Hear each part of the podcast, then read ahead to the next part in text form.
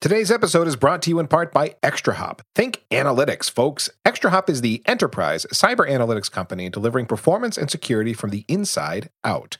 More on ExtraHop later in the show, but if you just can't wait, visit extrahop.com slash packetpushers to find out more. Heavy Networking by the Packet Pushers is sponsored today by IT Pro TV. Visit itpro.tv slash packet to save an additional 25% off your membership for the lifetime of your active subscription. Just be sure to use the code PACKET25 at checkout. That's PACKET25. And we thank them for sponsoring the podcast. If you are deploying an enterprise QoS scheme, wireless QoS matters to you. And today, we're going to go through the basics of wireless QoS, covering some of the standards, terminology, and thinking required to get your head around how we can prioritize packets over a shared medium. Are you ready for this? I, I, hope so. Our guest today is Ryan Adzima, and he agreed to make us smarter about this topic. So, so Ryan, let's start by introducing people to you. Who are you, man? What do you do? I am Ryan Adzima. I am a uh, enterprise wireless engineer, architect, uh, whatever name you want to put on it. I build wireless things. That that's pretty much it right now. Uh, you know, I was working enterprise space, but I'm moving over to the vendor dark side and hopefully doing some even cooler stuff with Mist and Juniper. Mist and Juniper. Okay, yeah, uh, we've had some other uh, Mist people on on the show to talk wireless with us before. So now you are also CWNE number two fifteen. You're on the CWNE advisory board, and for just again by way of getting to know you, if uh, you've never heard of the CWNE out there in the audience, because hey, I thought everything that started with a C was a Cisco cert. Well, the CWNE is something else. Would you give folks an overview of what that certification is?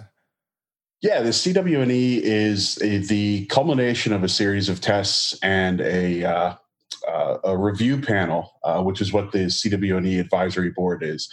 It's a vendor agnostic certification, uh, so it focuses 100% on 802.11 and um, uh, the the surrounding required technologies like Radius, uh, QoS, they, you know things along those lines.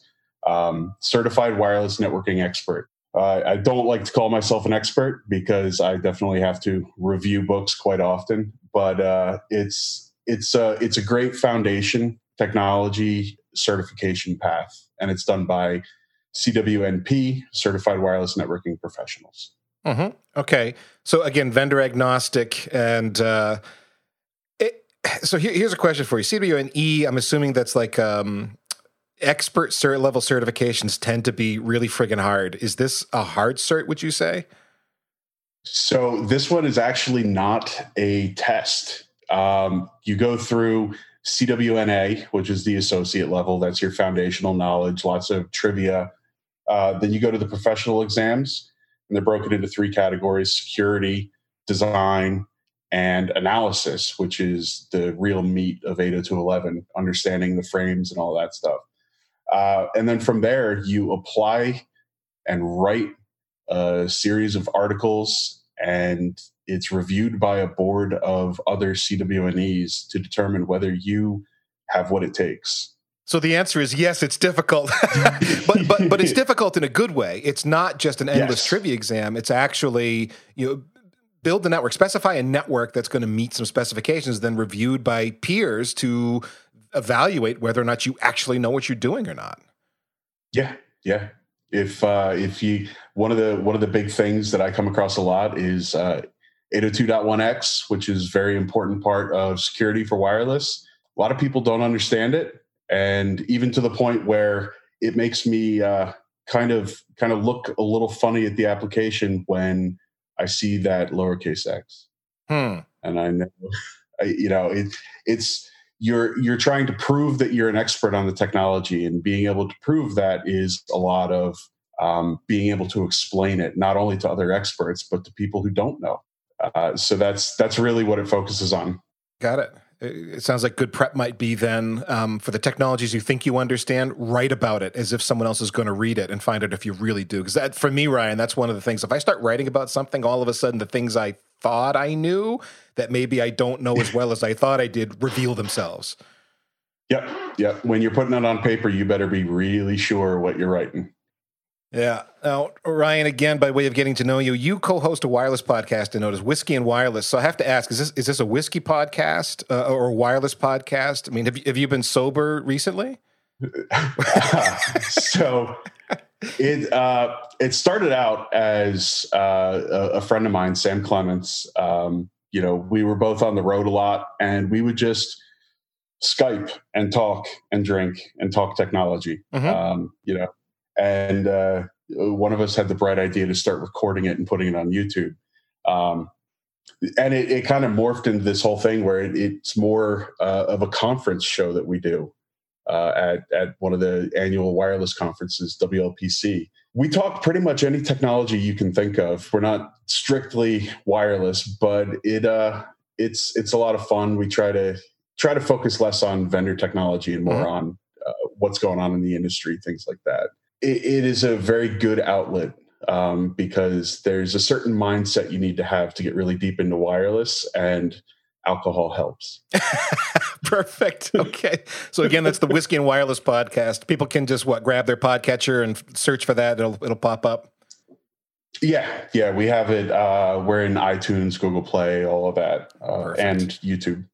Perfect. Well, all right, Ryan, let's get into this, man. Wireless QoS. So, so let's start with with an overview. Um, and I guess we should set some context here before we get too deep in there's a distinction here. People hear wireless, sometimes they're thinking about cellular networks because that's a kind of wireless network. But I think in this conversation, we're really talking about enterprise networks, access points, and these kind of things. Is that a, a worthwhile mm-hmm. distinction to make? Yeah, definitely. Uh, and as enterprises are growing and technology is growing, we have a lot of enterprise wireless technologies. So this is even 802.11 specific. This is your okay. Wi-Fi. Okay. Um, you know, not Zigbee, not Bluetooth, uh, or any of those other technologies that are really starting to creep in now. Now, wireless QoS isn't something I'm going to deploy in my enterprise for fun. I'm going to have to have some reason that I want to use it. So, in your experience, what are the major use cases for uh, for wireless QoS? Well, so that's one of the things. Wireless QoS is required uh, for for your modern technologies for AC, AX. You really want the speeds and the data rates that it's going to offer you have to have it enabled. Most people don't touch it. Just having it enabled by default is fine. Uh, it's when you get into things like life saving devices, uh, your Vocera badges in hospitals for nurses, uh, emergency call buttons, um, and specifically enterprise voice over wireless. That's when you better know what you're doing with QoS uh, because you're going to need to set it up not just in the air but translate it down to the wire for proper performance. Well you just said something really interesting there. So so in my brain this was a feature i would be enabling and doing something with. What you're saying is based on uh, like the ac standard i i it's going to be on by default. I'm going to have it, it's at least going to be there and doing something whether i've configured it or not Yep, it's there. Uh, it's not necessarily doing anything uh, unless your applications are tagging, mm-hmm. and most most application, you know, consumer applications aren't. But your your home network is running it. Uh, mm-hmm. You know, it's all the part of the WMM Wi-Fi certification, and it it just which uh, I think we're going to talk about in a little bit. We definitely are. Yeah, it's there. It's always there on okay. these newer standards. It's when you start configuring and tweaking it that um, then it starts to get fun. Well, it's almost like IPv6 in a way. It's there if you want it or not. You just got to get into yeah. it and, uh, and and make use of it. All right. So another yeah. uh, practical question for you then, Ryan. Now, for people that are used to wired QoS, um, hey, we're dealing with switch networks, we're dealing with routed networks, and that is a different medium than than wireless, which is a radio. Radio is a shared medium. It's half duplex. And so, from that perspective, how well can wireless QoS really work in this shared medium? So with with wireless Q with wired, you're talking about buffers and you're talking about yep. switches and isolated broadcast domains, all of these different things that we just can't do uh, on wireless. So a lot of times the QoS there is I, I, have all these packets. What order do I want them to leave? With wireless yep. QoS, we're talking about probability. Oh. We're giving opportunities we're giving better opportunity to prioritize traffic. Now, it doesn't guarantee that it's going to get it, that it's going to take advantage of it, but by by increasing the opportunity for certain types of traffic to transmit faster, uh, more often, we are, in essence, prioritizing over the air. Um, it, tr- historically, wireless has been a, a 100% shared medium, no prioritization. Mm-hmm. It was whoever has the availability to talk gets to talk. So wireless QoS brought this all together and made it so that when we have an application that really needs to move uh, a lot of data quickly, we're allowing it to kind of tweak the system and, and do that. Got it. Okay, and yeah, we're going to dive into this in, in, in, a lot more detail as we go ahead. But that that's a really important distinction to make because it is a very different mindset, and what we're trying to accomplish is different. Um, mm-hmm. Okay, so then how is that QoS capability? Um, how, how, does it be exist? Is it in hardware? Like I've got to have a radio that can deal with this, or is it is it a software thing? Uh, mostly, it's software uh, because it's it's just another um, flag in the um, in the frame headers. So the hardware part of it is as long as it's supporting the standards Mm-hmm. Um, this is going to be part of it. Like I said, with AC AX, it's it's built in there. So as long as you have a chipset that's supporting that, um, anything that's Wi-Fi certified these days is going to have the capabilities. And that doesn't mean your applications support it, but at least the radio will. Got it. Okay. All right. So let, then let's talk standards. Um, you mentioned WMM a little bit earlier. As I was doing research for the show, I ran into 802.11e uh, dash 2005, the wireless multimedia extensions. The WMM wireless multimedia standard seems, if I got this right, seems to be a subset of 802.11e. Uh, you can correct me if I'm wrong here. I, I, I also spotted the WMM power save certification, which seemed like an off to the side thing. I don't need to we don't know that we need to get into that too much, but can you kind of give us the overview of these standards and you know again just the 10,000 foot view what these are doing for us? Yeah, yeah. So 802.11e is our um, IEEE QoS uh, standard. Uh, it's the one that was ratified. WMM is the Wi-Fi Alliance, which is not affiliated with the IEEE, but they are the organization that tests interoperability between wireless devices. So when you see Wi-Fi, that's actually a trademark owned by mm-hmm. the Wi- Wi-Fi Alliance. Right. Uh, yep. WMM is their requirement to include 802.11e. Uh, it is a subset. Uh, off the top of my head, I don't recall what parts they leave out. They do. Sometimes they leave little things out of requirements. Um, I believe WMM follows 802.11e almost exactly. Mm-hmm. Um, there may be a, a, some some small feature, but as far if you're looking for any information on this, 802.11e and WMM are almost interchangeable. Got it. Okay. So what's the WMM PowerSave element of this? So that is a feature that was introduced to allow battery operated devices to go into power save mode more efficiently and allows the access point to actually buffer data before sending it out. So there's a there's a I'm going to sleep and then I'm awake. Do you have any data for me? It's kind of a back and forth. Okay, so is it tied to QoS directly as such, or is it? It sounds like it's kind of an off to the side thing. It, yeah, it's it's a little bit off to the side. There there are some uh, extra frame types and and management types that go in there that are part of 802.11e. But when we're talking about wireless performance and um, what people traditionally think of QoS. Um, PowerSave kind of sits off to the side. Got it. So one last standards related question: the 802.11e that comes out of the IEEE, um, as we've mm-hmm. stated. Now, what about the IETF? I found one RFC 8325 that has to do with mapping diffserv into WMM values. A little bit obscure. Is there anything else? Any other role the IETF might play? Other RFCs that you're aware of that factor into wireless QoS? Not that I'm aware of. Um, now, wireless QoS is one of those topics that never gets any love. Uh, so I, I uh, unfortunately don't don't really keep up on on anything the IETF is doing with it. But you mentioned that RFC, and it's uh, I looked into it. It is uh, it's a pretty great RFC that I would love to see some vendors implement. Uh, we just haven't seen that yet. Right now, we do all the work that it's doing manually. So that is again so mapping, the, yeah, mapping those WMM uh, marking values that we're going to talk about in a bit here into diffserv values. You're saying. Mm-hmm. Ah, yeah. so okay, so so we've got a standard that's out there, RFC eighty three twenty five for us, but but vendors haven't been haven't picked up on it.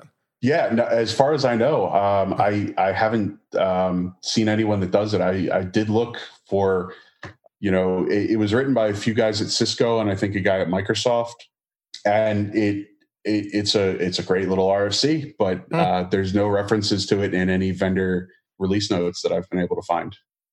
We'll be back to this podcast shortly, but we're going to talk about ExtraHop, a Packet Pusher sponsor, first.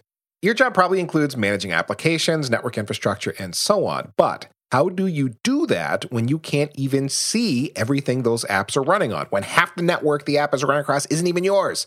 Add to that SDN changing things in automated ways that maybe feel out of your control, or devs and other business units firing up their own cloud instances and then expecting you to support it even though you've got zero instrumentation. These scenarios are some of the ways that ExtraHop can help. ExtraHop is a leader in network analytics, and they help you consolidate tools into their analytics platform and make sense of application performance running over infrastructure that's sprawled beyond your data center and across the internet and then into the cloud. ExtraHop offers complete visibility and leverages machine learning to help you make sense of the mountain of metadata about your network, and in the end, you can make informed decisions about your IT stack and do it quickly. If you go to extrahop.com slash packetpushers, you can find out more about the ExtraHop performance platform. Once more, that is extrahop.com slash packetpushers. And now, back to the show. Okay, I think we've got a good overview of wireless QoS and what it's doing, but now, now we want to get into some nerdy uh, details. And I'll tell you, man, I put hours into reading about this because this is a first for me. I didn't know anything about wireless QoS, and I wanted to be able to ask hopefully semi intelligent questions. So I was trying to figure out because I know wired QoS okay. Um, and I was trying to try, to try to build a bridge between wired and wireless QoS. So, so here's an analogy, and I want you to tell me if I'm kind of right or wrong here. So with wired QoS, the QoS policy becomes active when there's congestion. We talked about that a little bit earlier, buffers and so on. You got a packet being buffered. The QoS policy helps the device decide who in the buffer is going next. Um, and there's there's more we could talk about, but base that's it in a nutshell. So are wireless collisions kind of the same scenario as wired congestion? So are, are collisions kind of the problem we want to solve with wireless QoS? So it's it's actually um, collisions are I, I want to say rare, but unfortunately not rare in a in a well designed, well operating network uh, because wireless is a collision detection avoidance medium. So it it'll detect it's listen before talk. Wireless always listens, makes sure the air is clear, and then talks. So we're we're not avoiding we're not using QoS to avoid collisions. What we're doing is the the wait time between trans you know is the air clear? No. Uh-huh. well how long do i have to wait before checking again? That right there is where qos comes into play.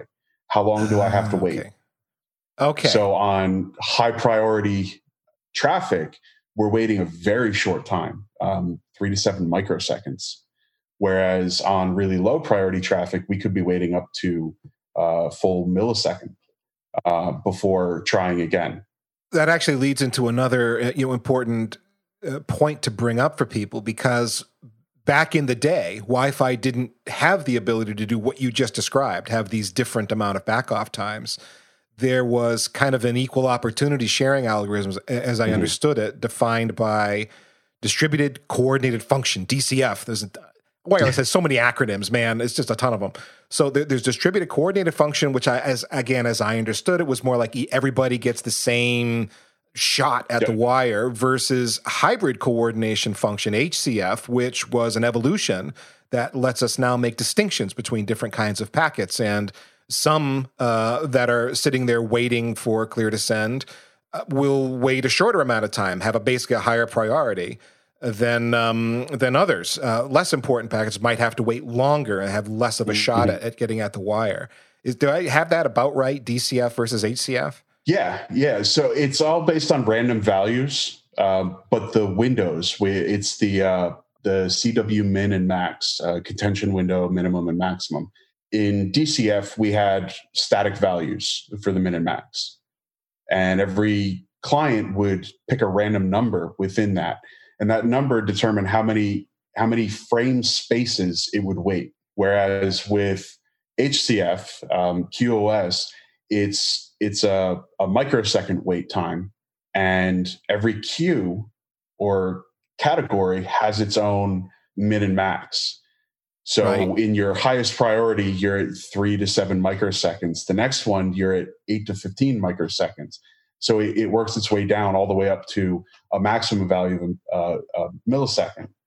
But what it what it does is two clients accessing the same category, uh, all of that, or in DCF, they're picking a random value, um, and there's a whole equation that goes into it. That's that's far beyond memorization for me. But but in that, um, again, in that DCF, that random value that is chosen makes no distinction between the packet types. You you said per client, so whatever the client has to send, it's treating all its packets that are waiting to send in the same way. Whereas an HCF client has got queues now and can make packet not forwarding decisions exactly, but you know who goes next is uh, determined by these different backoff values. The smaller backoff values mean it's more likely that you're going to be be the one sending next. A, a, high priority could have um, you know four or five opportunities to send TX ops before a low priority packet even clears its timer. Hmm. Okay, so again, this goes back to what you were saying before. It's not about buffered packets and who goes first, like a QoS policy in a wired network exactly. It's about increasing the odds that the packets you need to get sent out in a timely fashion are going to be able to get sent out in a timely fashion. Exactly. Exactly. It's, it's, it is yeah, similar, it's but whole, it's different. It's the whole shared shared medium nature uh, yeah. of wireless, where we don't control the wire anymore, so we have to figure out and make sure everything's clear before we send. So, okay, so let's draw another parallel between wired and wireless in the context of queues. In a wired network, I might build four, maybe maybe eight, occasionally more than eight different traffic classes that I'll build a policy and run a policy against. What what is analogous to that in the wireless side? I, I think the answer is access categories. Yeah, so we have the four different access categories: uh, voice, video, best effort, and background. Those are the main categories, and it's a it's a, a four bit value, mm-hmm. but uh, so that should be eight categories, but they they group together, so there it, it breaks down into four. Um, seven and six are voice, five and four or video, and, and, it just breaks down like that. You, you remembered um, more than me. I saw a few charts of that along the way. It's like I am not committing yeah. that to memory. It's just not going to happen. But right, we end up with these eight different. I believe they were called user priorities, and 2 mm-hmm. two user priorities of varying values mapped into uh, one of the four different access categories or or queues that we have to work with each yeah. access category having a different backoff time. And you and you said them uh, once already, but just for review, we got voice, video, best effort, and background. Voice having a back off of three to seven uh, microseconds. Uh, video goes up uh, eight to fifteen. Best effort and background have the same as uh, with with much larger potential back off times, fifteen to ten twenty three. Let's say again some random value chosen in there. Um, and again, practically speaking, that means if we got a voice packet waiting to go and a and a best effort packet waiting to go, the backoff time for voice is much shorter. So its countdown mm-hmm. timer and its attempt to send is going to happen much more quickly than a best effort or a background packet. Yeah. Yep. And, and, so in this yeah. way, we get QoS. Yeah. I, am putting that in air quotes. Yeah. QoS. Yeah. And one of the one of the interesting things with that is because two of the up um, values translate to a single category, it allows us to, even within voice, now it won't work on wireless because both of those up values will translate to the same category, same timers. But we can differentiate that once we get it to the controller or onto the wire, and we can tag them differently in DSCP or CoS. Oh, so up values as in user priority, the the eight different values yeah. we've got to work with. So that so that's important. There's a value there that's preserved um, all the way through that we can mm-hmm. again when that packet finally or that frame finally hits the wire we can translate that into um, uh, i guess what a diffserv value on the wired network yeah. going forward okay yeah okay, got it all right so we've got the ability now with um, uh, HCF enhanced distribution channel access to make some differentiation between packet types. We've got four different packet types, if you will, in the form of access categories that could be marked with one of eight different values, user priorities that are mapped into the access categories. Um, and this gives us a kind of uh, a, a, way to favor that certain packets are going to get in onto the radio, onto the air before other ones. Now, something else that popped up here for me, Ryan, that I, I need some help with, which is arbitration interframe space AIFS because uh, I got as I got through this access category part and then I'm looking at uh, AIFS arbitration interframe space this gap between packets and got a little puzzled as to what that was adding to the mix for me. Can you uh, maybe explain that? So the interframe spacing, oh man, this is uh this is going deep. The interframe spacing is is used as a way to when I listen uh, to make sure the channel is clear and then I switch over to transmit, it's not necessarily clear anymore. So there are different values eh, that are all used in uh, what's called NAV, um, network allocation vectoring, that allows us to ensure that uh, between listening, between transmitting, uh, between certain amounts of data, these spaces are used. And the spaces vary depending on the technology and the features that are enabled to to ensure that we don't end up with those collisions. This is part of that whole collision avoidance system. Yeah. Okay. Um, Wi-Fi is very averse to two transmitters at once, so it's all built in there. Um, so, so it's, it's, it's, it's part of the scheme to help us avoid collisions. Collisions are bad because when we have two transmitters that send in the air at the same time, the signal is cluttered up. Those end up being bad frames that aren't going to make it to the AP. We're going to have to have a reach. We're going to retransmit um, And so that's that's no good. So again, arbitration interframe space then is helping us co- avoid collisions. We end up with a more efficient transmission medium. We're, we're getting more packets through the air when we avoid collisions. If we have a collision, two or more senders at the same transmitters at the same time talking on the air. Uh, we got to retransmit all of those. That was just a waste of a, of, of a cycle, an opportunity to send for everybody that was involved.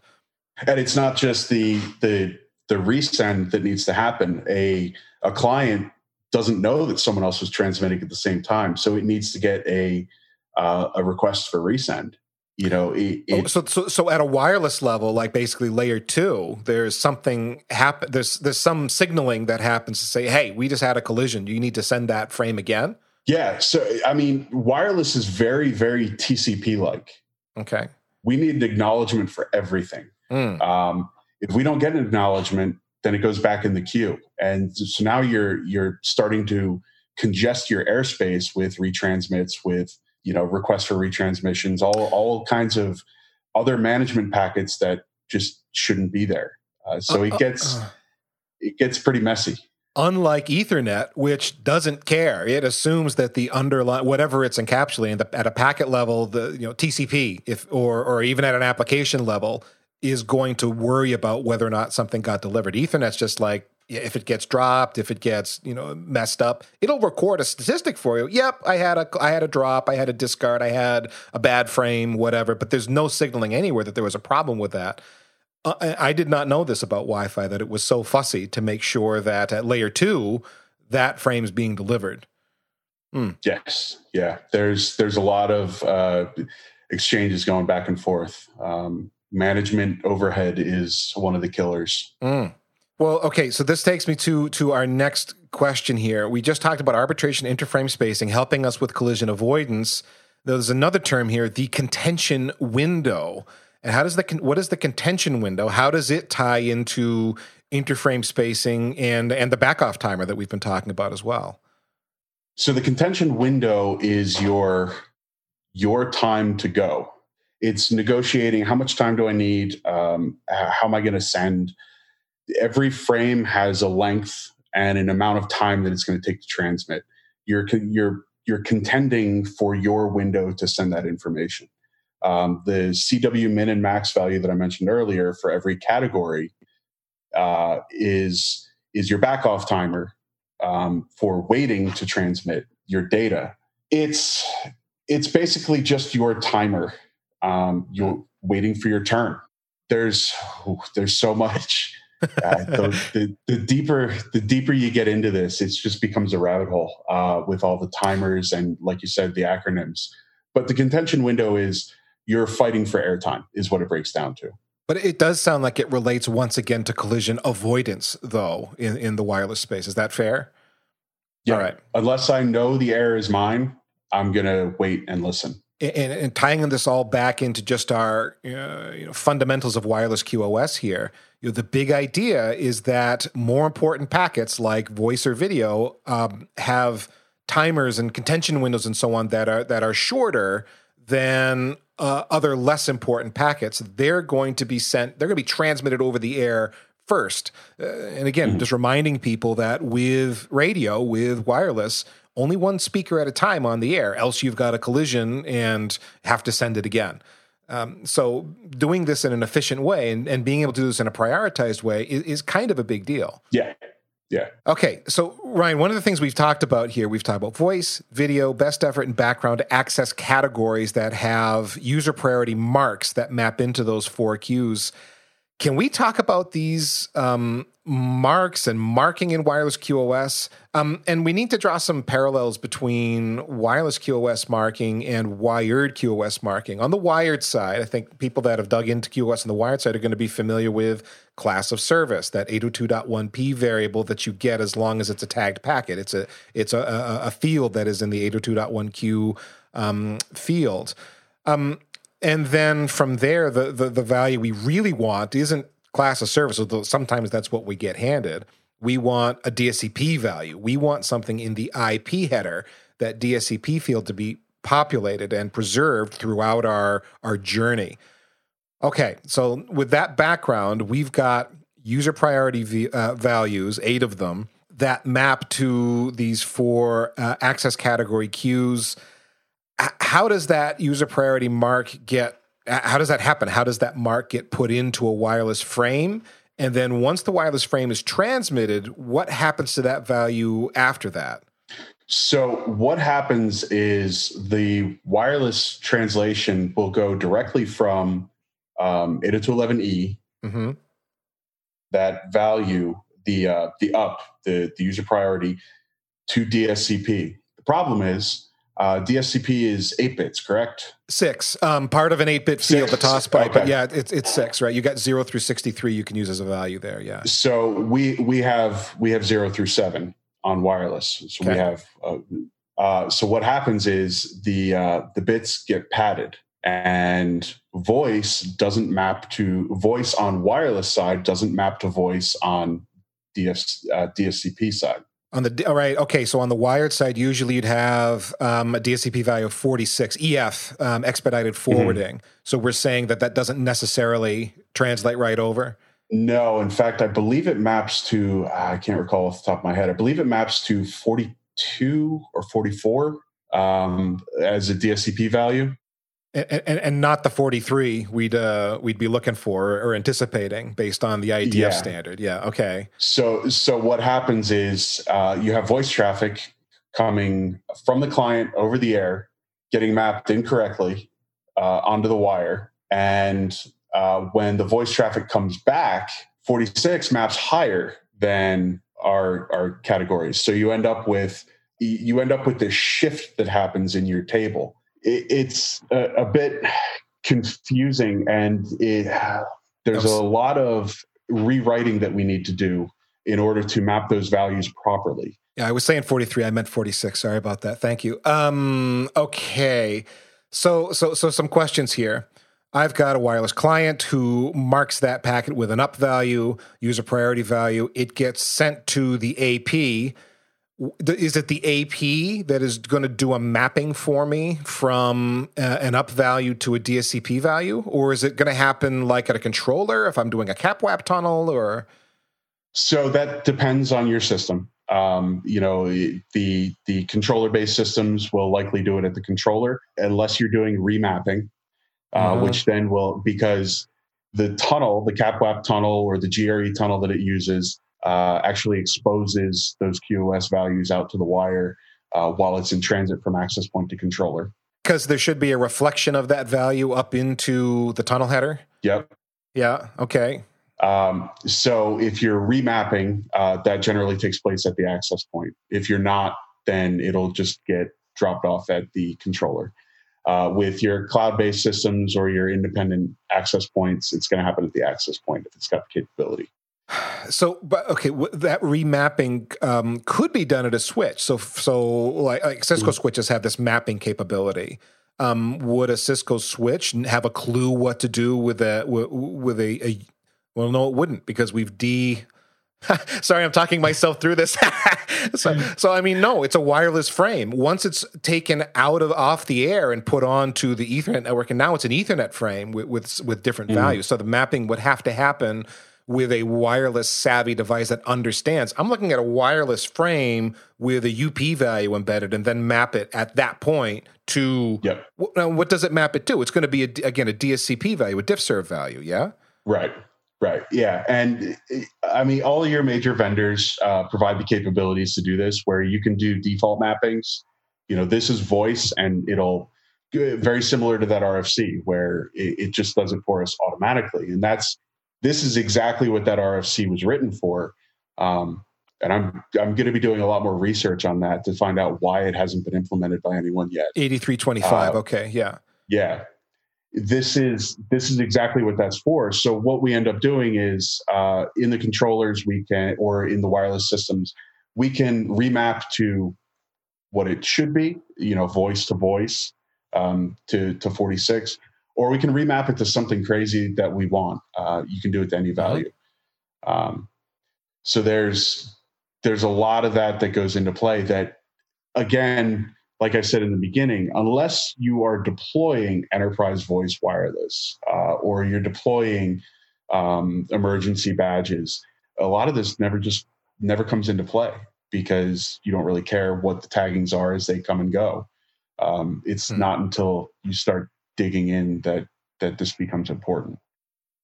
Well, because voice uh, enforcement of voice policy end to end matters so heavily on tagging that getting those tags right, getting those marks right, is a is a pretty big deal.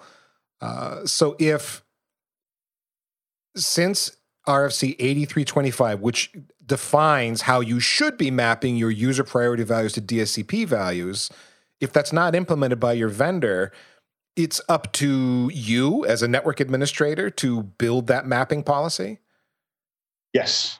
Yeah. Um, that that policy, and like I said, a lot of the vendors make it pretty easy to do. Uh, mm-hmm. Usually, it's just a, a, few little drop downs. Um, I know Cisco uses AVC, their their application uh, visibility system. Uh, that's how it's it's done because they're reading the values as it hits the access point or the controller and mapping accordingly. Yeah, we're going to pause our podcast discussion for a word from our sponsor today, IT Pro TV. IT Pro TV, they are flexible online technical training. Why training? Training helps you take advantage of the career paths that are available in IT, and IT has an incredibly strong career path right now. A recent MIT study shows that IT occupations have grown by nearly 20% between 2004 and 2017. That is more than eight times the growth rate of other career paths. Earnings are growing for folks in IT as well, even though earnings are flat for college grads on the average. IT Pro TV can help you take advantage of these IT career trends with courses covering CompTIA and Cisco and EC Council, VMware, and lots more. There are over 4,000 hours of binge worthy, on demand training content out there for you the hosts that are presenting the information, they're doing it in an engaging, a talk show kind of a format to keep you paying attention. And they're live every day if you like live content, but then that live content goes studio to web in 24 hours so you can stream it whenever you're ready. Courses are conveniently listed by category, certification, and job role so you can find what you're looking for without a lot of headache. You can stream the courses, a course live or again on demand via any method you're looking for Chromecast, Roku, Amazon Fire TV, Apple TV, PC their iOS or Android apps. You got all those sorts of choices. And the big idea here make it easy to learn your stuff, then go pass your exams, earn your certs, and then land your next great job with the help of training from IT Pro TV. So, how do you do it? Visit itpro.tv slash packet to take advantage of their lowest prices ever. That's itpro.tv slash packet. itpro.tv slash packet. And when you use the code PACKET25 at checkout, you will save an additional 25% off your membership for the lifetime of your active subscription. Just be sure to use that code PACKET25 at checkout. That is PACKET25. And we thank them for sponsoring the podcast. And now back to the show. And then once we've got those marks right and translated into a DSCP uh, diffserv value, the, the assumption is okay. Now we've got an, now we've we've tagged it at an IP level. We've got a good uh, DSCP value that should be preserved throughout your wired system. When mm-hmm. yeah, I've got return traffic. It's a voice conversation. Typically, it's going to be two way. So now I've got uh, traffic coming back from whoever it is I'm speaking to back in across my wired network. It's going to hit the AP is it at that point that it gets translated back into a user priority value? What what actually happens there? Yep, that'll get translated back into the correct um, user priority value.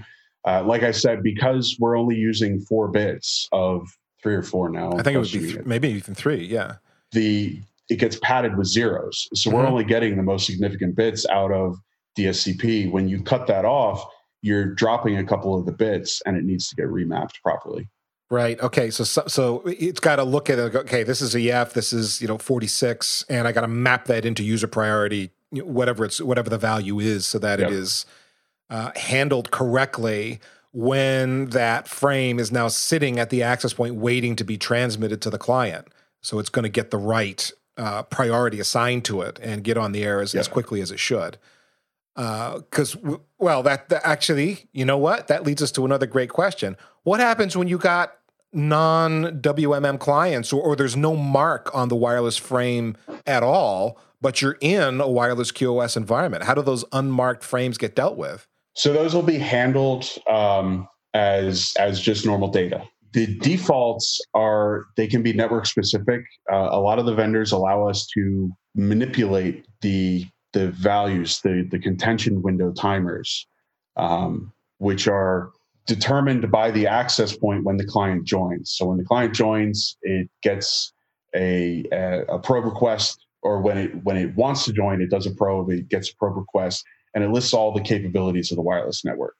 That wireless network is setting what what should be used when, mm-hmm. what values are. So we said we said with voice category, it's three to seven microseconds. Right. Well, you can remap that. You can make that one eight to twenty if you oh, want. Oh, okay. So it's not a, a hard. It, there's a, some default values, but it's not locked in by a standard where it must be you know those values. Correct. Those okay. are those defaults are defined, but they're defined as defaults. Um, you can change them. Mm-hmm. So if you have the need to regulate non-tag traffic or background traffic, um, or even limit the capabilities of a certain SSID, say you have guest and um, corporate, and you want to make sure guest never uses voice or video, you can remove those capabilities from that SSID. So the wireless administrator has a lot of capabilities for tuning how the whole contention process works. Hmm. So if you get into that, then you're then you're getting deeper into manipulating the priority values, um, your contention windows, and what what queues are available to clients is there such a thing um, as throttling non-marked traffic, or maybe throttling you know background or best effort traffic, so that you know if an elephant flow is coming through, that's just you know hogging as much of the airtime as it can get, it, it doesn't step on everybody else so badly. So we do that on the translation to the wire throttling we can't do in the air because again it's shared everyone's asking is it clear? Uh, if it's clear, they're going to send. Uh, you can't control that, but you can control what they're hitting, um, either by throttling at the controller using something like Cisco's AVC to slow down and, and rate limit. Basically, can, a, traf- a traffic shaper of some sort. Yeah. Okay. Yeah, and and when you start doing that, you start affecting the wireless network. The more you throttle traffic, from the wireless network, even if it's not done at the controller or the access point, you're now affecting it because those clients are going to be transmitting more often. They're going to be transmitting bigger packets. They're they're going to be trying to go as fast as they can, and you're slowing them down. Um, yeah. So for some flows like TCP, in theory, the window would adjust to what that shaper rate limiter is is giving it to work with. You know, other flows not so much. They could just be you know, discards. You end up with more retransmissions in uh, in some cases. Okay, you you so you can, but it's not without its trade offs. Yeah, yeah, it's definitely it's it's a little dance you have to do. Where you know mm. where do you want where do you want the issues to be? Mm. Um, ideally, try to limit them in the air as much as possible. Deal with it on the wire. Oh boy. Okay, so this is another. This this has been a heavy topic. There's been a lot going on here. Uh, well, so let me ask you a couple of other kind of oddball questions that didn't fit into any of the rest of this, but popped up. What about wireless bridges? So th- that is, it's not a regular access point with clients. It's just a bridge that's connecting two buildings or whatever. Is there anything mm-hmm. different I need to consider about wireless QoS for a wireless bridge scenario?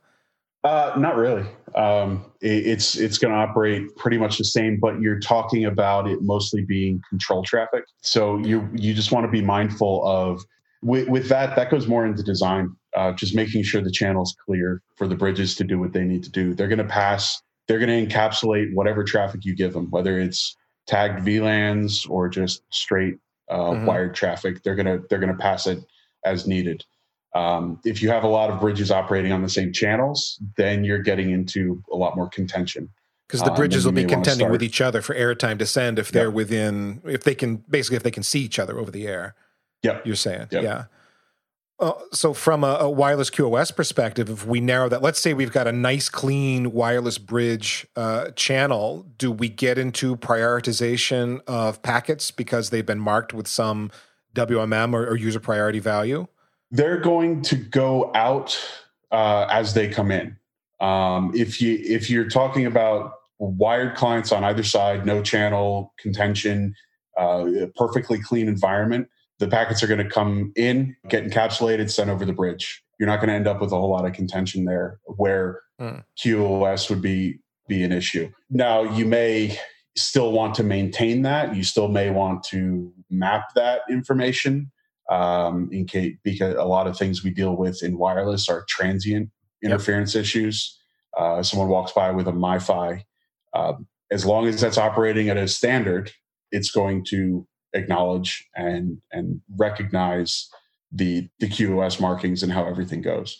So it's probably best practice, but in an ideal situation, not really required. It's just the kind of thing, um, again, as you say, it's going to be first in, first out. You don't really have a lot of contention in a bridge scenario. It's a little different than a because you've got one sender and receiver, you know, communicating to each other uh, on that channel, as opposed to a bunch of clients contending for uh, the airtime there. So it really is right. a different sort of a world. Yeah.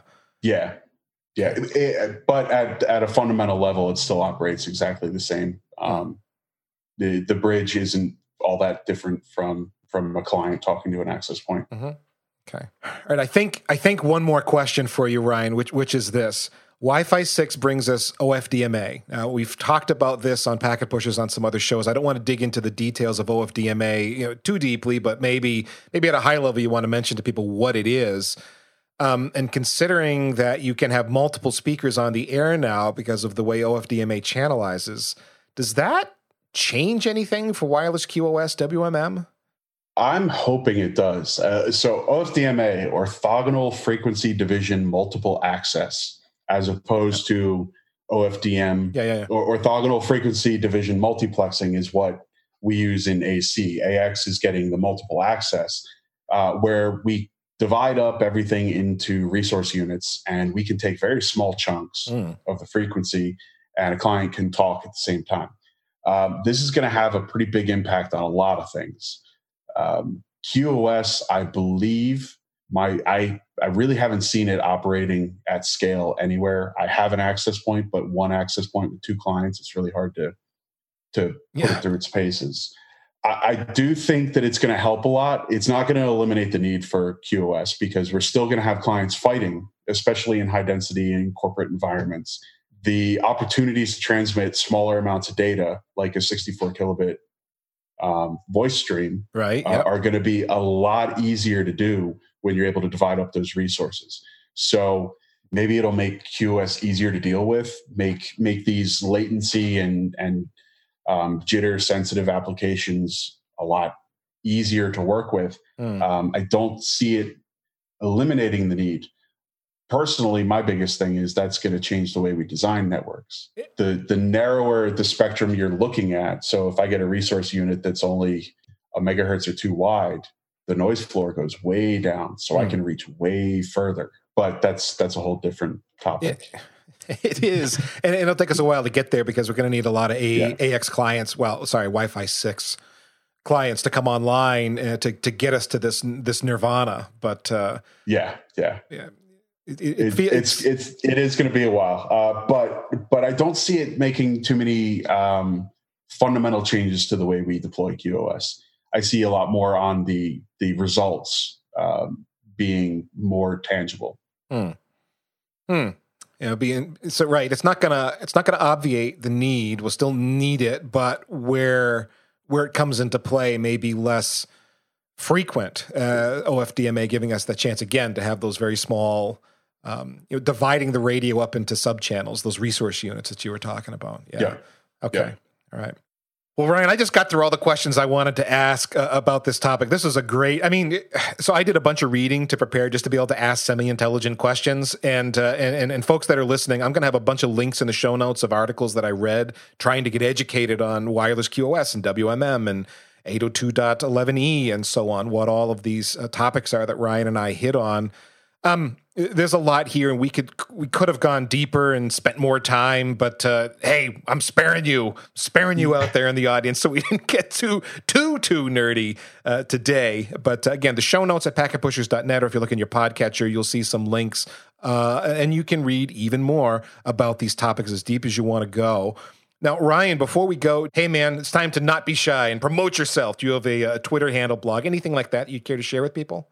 Yeah, I'm uh, I'm on uh, Twitter as at r adzima. Feel free to uh, reach out and beat me up. I'm sure I misspoke somewhere. This is one of those topics that I would love to talk more about. Not too much. Not too much uh, goes on with this. Uh, it's one of the one of the more hidden topics. So feel hmm. free to reach out to me there. Uh, like I said earlier, we have the Whiskey and Wireless uh, podcast. That's whiskeyandwireless.net. And I haven't blogged in quite a while, but you can go back and read through my archives at techvangelist.net. Techvangelist.net. Do you wear do you yep. wear a robe? Is there like a mitre involved? a glass of whiskey in one no. hand, a mitre on top, and yeah, it's uh, that that would be perfect. Ryan, thank you very much for coming on the show. I really appreciate your time and uh, willingness to uh, anytime we get into a topic this deep, as you were alluding to earlier, there's always the risk of exposure that someone's gonna be like, you know what? You talked about the wrong number of bits or, or something, and we're going to get beat up on something. That's fine. We'll take the risk. We can take it. Yeah, again, yeah. you can. Uh, I, am Ethan Banks at EC Banks on Twitter. You can beat me up too uh, anytime you like. And uh, if you liked this show, you want to hear more nerdy stuff about networking and cloud, packetpushers.net. We got several different kinds of shows there. This is heavy networking. We've got Day 2 Cloud up there. We've got the Datanauts show up there. IPv6 Buzz is there and, and more just visit that. Go to the subscribe page. Uh, lots of other channels for you to get your nerd on relating to uh, IT and IT engineering, architecture, uh, infrastructure, and so on. We got over a thousand episodes of shows that we've recorded over the last 10 years. It's quite a quite a library now. And if you want to talk to us as at a show level, you can tweet us at Packet Pushers. You can follow us on LinkedIn. And if you want even more than that, all the free stuff I was just talking about, you can become a premium member. Ignition.packetpushers.net is where you can do that. We're publishing white papers there about cutting edge topics and fundamentals so you can become uh, more capable in your job day to day. Last but not least, remember that too much networking would never be enough.